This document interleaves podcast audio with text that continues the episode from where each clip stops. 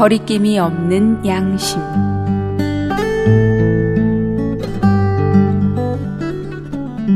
사도행전 23장 1절.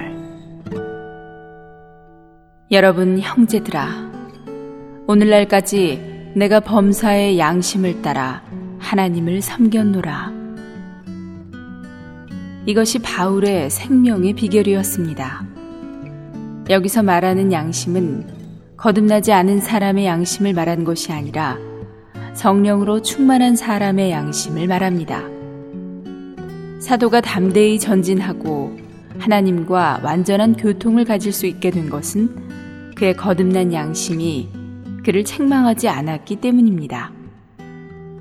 그의 모든 행위는 모두 양심을 따랐습니다.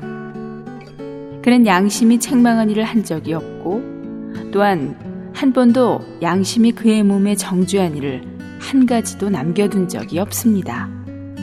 그러므로 하나님에게나 사람에게 그는 담대함이 있었습니다. 언제든지 양심의 거리낌이 있을 때 우리는 두려워하고 담대함을 잃을 것입니다.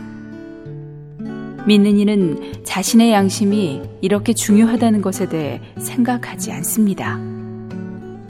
우리의 양심에 거리낌이 있을 때 우리는 하나님 앞에서 담대하지 못하게 되고 우리가 하나님 앞에서 담대하지 못할 때 우리와 하나님과의 교통은 즉시 간격이 생기게 됩니다.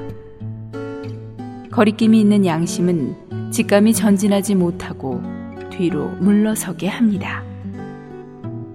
영에 속한 사람 중에서 하나님은 자기의 대리인으로서 양심을 인간의 마음 속에 세워놓으셨다.